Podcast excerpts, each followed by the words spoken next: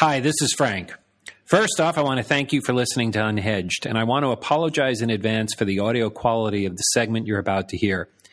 This was done using some prior equipment, which we've since then updated, but I did feel that the subject matter was important enough, and I have an incredibly high opinion of anything that Doug has to say, whether or not I agree or disagree with him, that I thought it important you hear it. So bear with us for the two segments, but again, as we move forward, the audio quality should improve, and we will always consistently have guests as strong as Doug on the show. Thank you again for being a listener. Hello, and welcome to Unhedged, a candid discussion of markets and mechanisms. I am your host, Frank Troise, a 25 year plus veteran of the markets, both bull and bear. Joining me on the show are market participants ranging from hedge funds to fintech and as diverse and eclectic a group as winemakers and priests.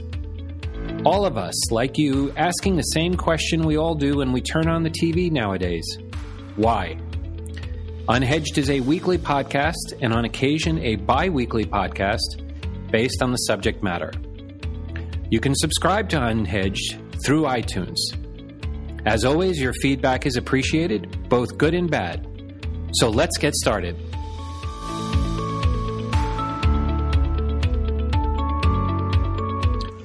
Today's broadcast is brought to you today by Oracle. Oracle helps customers develop roadmaps, migrate to the cloud, and take advantage of emerging technologies from any point. These include new cloud deployments, on prem environments, and hybrid implementations. Oracle's approach makes it easy for companies to get started in the cloud and even easier to expand as business grows. For more information, go to sohocap.com slash unhedged, and we can provide free cloud credits to our listeners. And on that sponsorship note, Doug, what have you? What's been keeping you busy? Well, you know, the last couple of days I've really been excited about obviously what's happening in Japan with the yen. Japan's been on vacation, but uh, dollar yen took a huge tumble yesterday, and uh, you know that's been rather exciting to watch. One, one, one of the things that's very interesting for foreign exchange guys is the fact that the, um, we're finally seeing volatility return after maybe a 10 year hiatus. And so nights like last night, they've been few and far between, but hopefully the currency markets will pick up just as the equity markets have in terms of uh, volatility. And that's a great thing for those that like to trade FX. Now, Doug, just to go back for, for, for listeners who might not be aware of this, so you and I have had the pleasure of being on air on television a few times, and I recall a few months ago we talked to, uh, to your credit, um, you know what what the central bank has tried to do there, what type of signaling they've they've tried to put out there. Has any of this worked, or has the market just basically said, "Screw it, we're not interested in anything you're trying to do from a policy perspective"? Well, the, what the market's looking at is they look at what did the Fed say when they got into things like quantitative easing and when they started cutting rates. And when the Fed did that, they said they wanted to increase, uh, you know, they wanted to increase the wealth effect, which essentially meant bump up stocks and bump up housing. And now the Fed's turning around and they're reducing the balance sheet, they're raising rates, but the Fed saying, no, no, this shouldn't affect anything. Well, the reality is, I think the market's looking at their statements prior to the action, and they're putting the mirror image on that, which means that we should expect that instead of folks going uh, reaching out the the risk uh, risk ladder, which we saw over the last ten years, now folks are thinking maybe I should get out of the, some of the risks that I've had, the riskier type assets. Riskier assets would be high yield, it would be emerging markets, and uh, you're seeing pullbacks there, which is why you've been seeing disconnects now in, in a lot of different spaces. But also that means that, you know, what happened at the time that the Fed said, let's have a very accommodative policy? Well, buybacks were all the rage for, for corporations who could then issue debt and use that to buy back their stocks. Well, if rates are rising, you'd expect the opposite to happen. So maybe buybacks will stop, which means you see equities start to get hammered. And, you know, I think that we're going to see a lot more of this and it's, it's not going to be quite as simple as the Fed expects. And I think the market now understands that it's not simple at all. The Fed just needs to play catch up.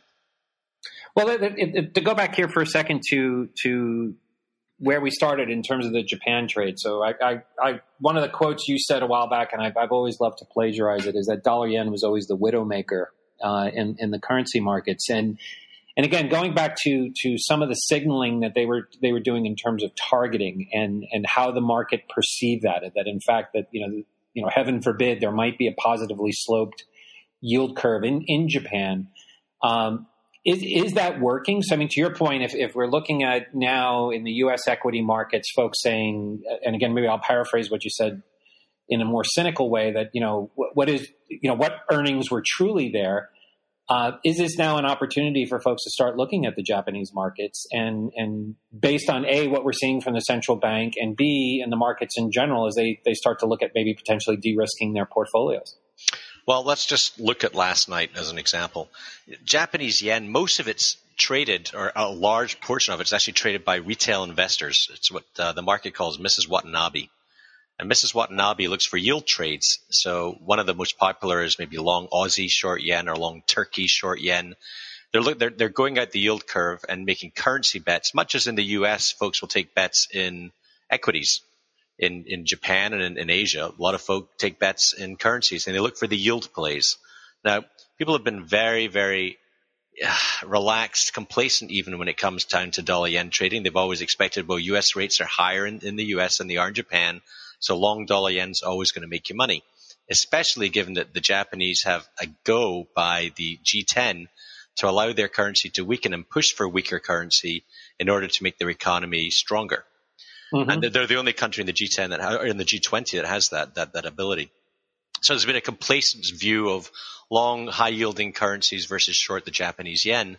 Last night during the holiday, that complacency blew apart during that during a very uh, thin liquidity time, and and the reason is because U.S. yields have essentially you know collapsed in the last couple of days or the last couple of weeks as you've seen uh, equity markets you know start jumping all over the place.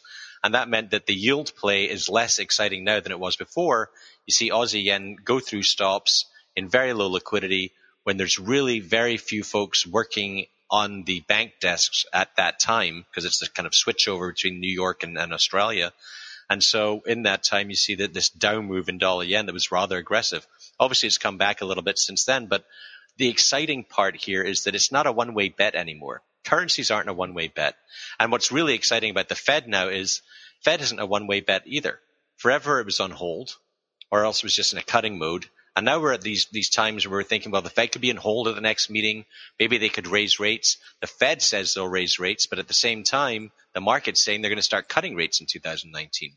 So there's a lot of excitement. Now in Japan, though, I think there's less excitement in the Japanese market, but I think that that's because the Japanese central bank has made it very, very clear they want to remain accommodative, that they're watching things closely.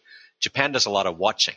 I think there's one thing that we can be very sure about, and that is that there will not be any multilateral intervention in dollar yen to push it back up off of this 106.50 level, because the US is not interested in a stronger dollar. And so while the Japanese may want to have a weaker yen going forwards, guess what? The President of the United States also wants a weaker dollar.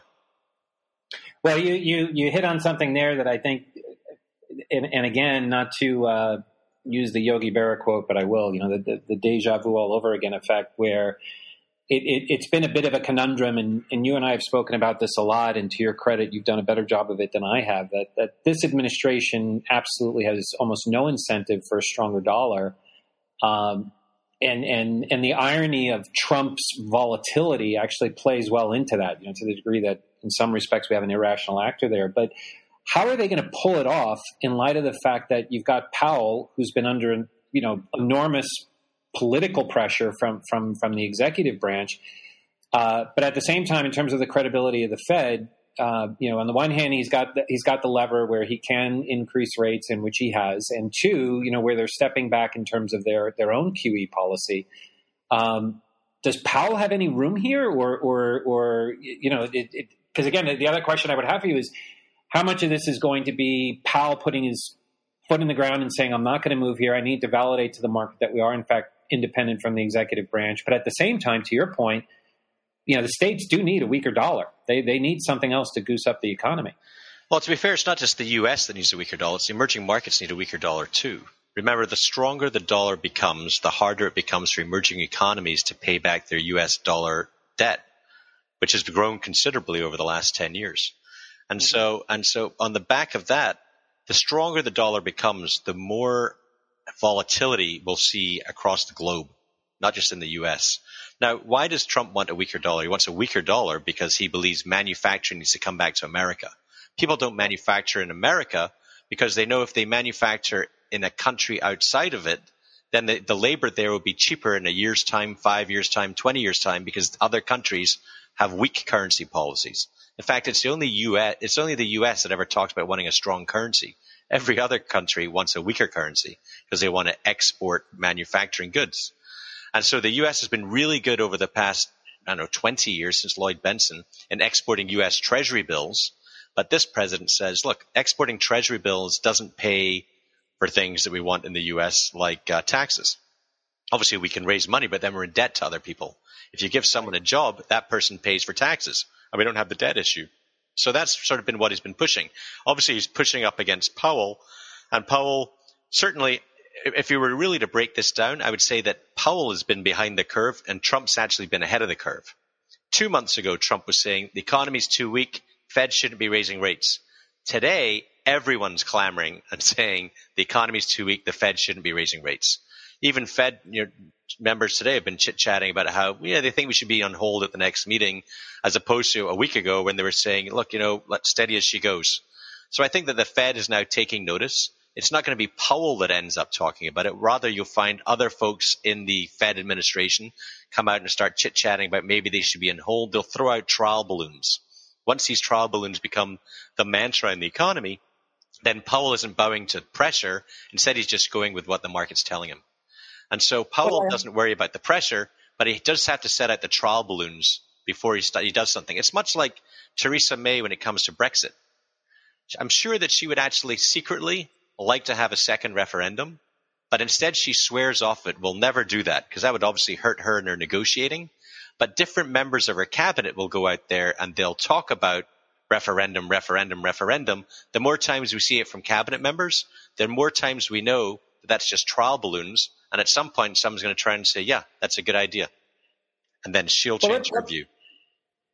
Let, let, us drill down into one of the earlier points you made. The the when we when we talk about the U.S. economy, and, and obviously we're going to have a non-farm payroll number coming up soon that we're going to have a chance to look at. And how how real do you feel that that strength in the U.S. economy is? Where you know, on the one hand, I'll, I'll, talk to economists and they'll say to me, you know, this thing is a charade. It's it's been a function of you know corporate buybacks and and and um, but at the same time, there's enough anecdotal consumer data, especially even off of uh, you know this this holiday season, that's indicating that the consumer is coming back. And I had another hedge fund I was talking to where, where they cynically said, hey, all he needs to do is relax the, re- the regulations that were there after GFC and start giving the consumers access to credit again. And this, you know, it's game over. You know, the consumers will just go out and replicate what they did in 2007, 2008. So question you, I mean, how, how real is this recovery? Because to, to your point, if it is a real recovery, uh, one could argue that Powell should keep both variables in, raise rates, keep QE, you know, tapering on QE. Then on the other side, if if the recovery or rally has been somewhat fictional, then I think there is a lot of validity to say, you know, he should be stepping back on both or at least one of them uh, in terms of slowing down the economy. I, th- I think the biggest problem that most folks have, and economists as well, and the Fed, the administration, everyone looks at the stock market and says that's the economy. So if the stock market goes down, people say the economy is weak. The stock market goes up, the economy is strong. And the reality is GDP is largely irrelevant to the ups and downs of the of the economy of the stock market. Mm-hmm. And so certainly stocks have come off, but GDP is not coming off. Durable goods aren't collapsing. The employment numbers aren't going off the charts. Obviously, we're seeing weakness in places like housing, but that's also because a lot of the buyers that used to buy homes, for example, in China and Russia, now because of certain restrictions can't. And so the high end real estate is taking a bomb and or, or is collapsing, but it's collapsing because those high end buyers aren't there anymore, and so that skews the median and it skews the mean, and so it makes it look like we're seeing lower prices. But certainly on the the, the mid range type real estate, you're not seeing much of a change. And whether you're in the West Coast or the East Coast, and I just came back from the West Coast, people don't seem to be very concerned about the economy right now. They're concerned about their 401k, but it's a very separate issue. Mm-hmm. Now, what will happen is the Democrats going into 2020 will say, well, the economy equals the stock market. And what the Republicans have done so far is they were pushing when the, econ- when the stock market was going up that they were both the same thing. And they're going to have to turn around and say, well, look, that's not the same thing because obviously whether someone's doing a billion dollar buyback of their stock is irrelevant uh, regarding the GDP of the U.S. You don't say, "Look, GDP is going up. I'm going to buy more of my stock." And mm-hmm. that's what, but, but certainly we've seen a lot of folks borrowing to buy back their stock. And whether interest rates are higher or lower, that's not going to change that sort of mentality until they change how you know, chief executives are paid based on the stock price. Mm-hmm. It's interesting, and how much, to your point on the California market, how how much of the the wealth effect do you think consumers have in their their their minds now? Because you, you go back again to 07 and 08, to your point on the 401ks, um, there there was a wealth effect in terms of their ability, to, I, tragically, to borrow against that and declare it as an asset because everybody was doubling down on real estate. Do, do you really think that the, the American consumer now? I, I want to just go back to that point. Do, do, you really feel the American consumer is viewing their 401k now as a separate asset that, that could technically no longer be leveraged for a real estate play? No, I think that no, I think that folks look at their 401ks, East Coast and West Coast, and they think, you know what? I'll look at this again in 10 years' time. Now, CNBC tries to get everyone excited about how their 401k is done in the last 10 minutes. I think the average person doesn't really care. Now, California is a completely different country compared to the East Coast. In California, they don't really think about what's going on in, in, in Washington. In fact, they kind of push against it. You know what? Because there, there's very little, and you know, if they could secede, I'm sure they all would. And and I think that they put, they they think much more about innovation. Obviously, you know, I was coming, I was in Orange County and, and up and down the Bay Area, and so their folks are thinking much more about their own stock in their own startups, at least the folks that I was talking to. Obviously, not everyone has a startup, but they're not really thinking about where's the stock market in general because they think of that as being the old economy, and California is trying to push itself as being the new economy, whether it's renewables or whether it's you know startups. So I think that folks obviously have done very well in real estate on the West Coast, much more so I think than on the East Coast. But I think that you know, the 401k or the staring at the 401k is very much a CNBC sort of pushed idea as opposed to a reality. Good stuff. Well, Doug, on that note, let, us do this. I think, uh, in the spirit of giving our listeners a, a, quick break, why don't we break there shortly and, and come back to this? And I think, to your point, we uh, we can have some fun talking about uh, Jerry Brown and the, the as you mentioned, uh, California as a separate country and economy. And uh, for our listeners, we'll be right back with our second segment.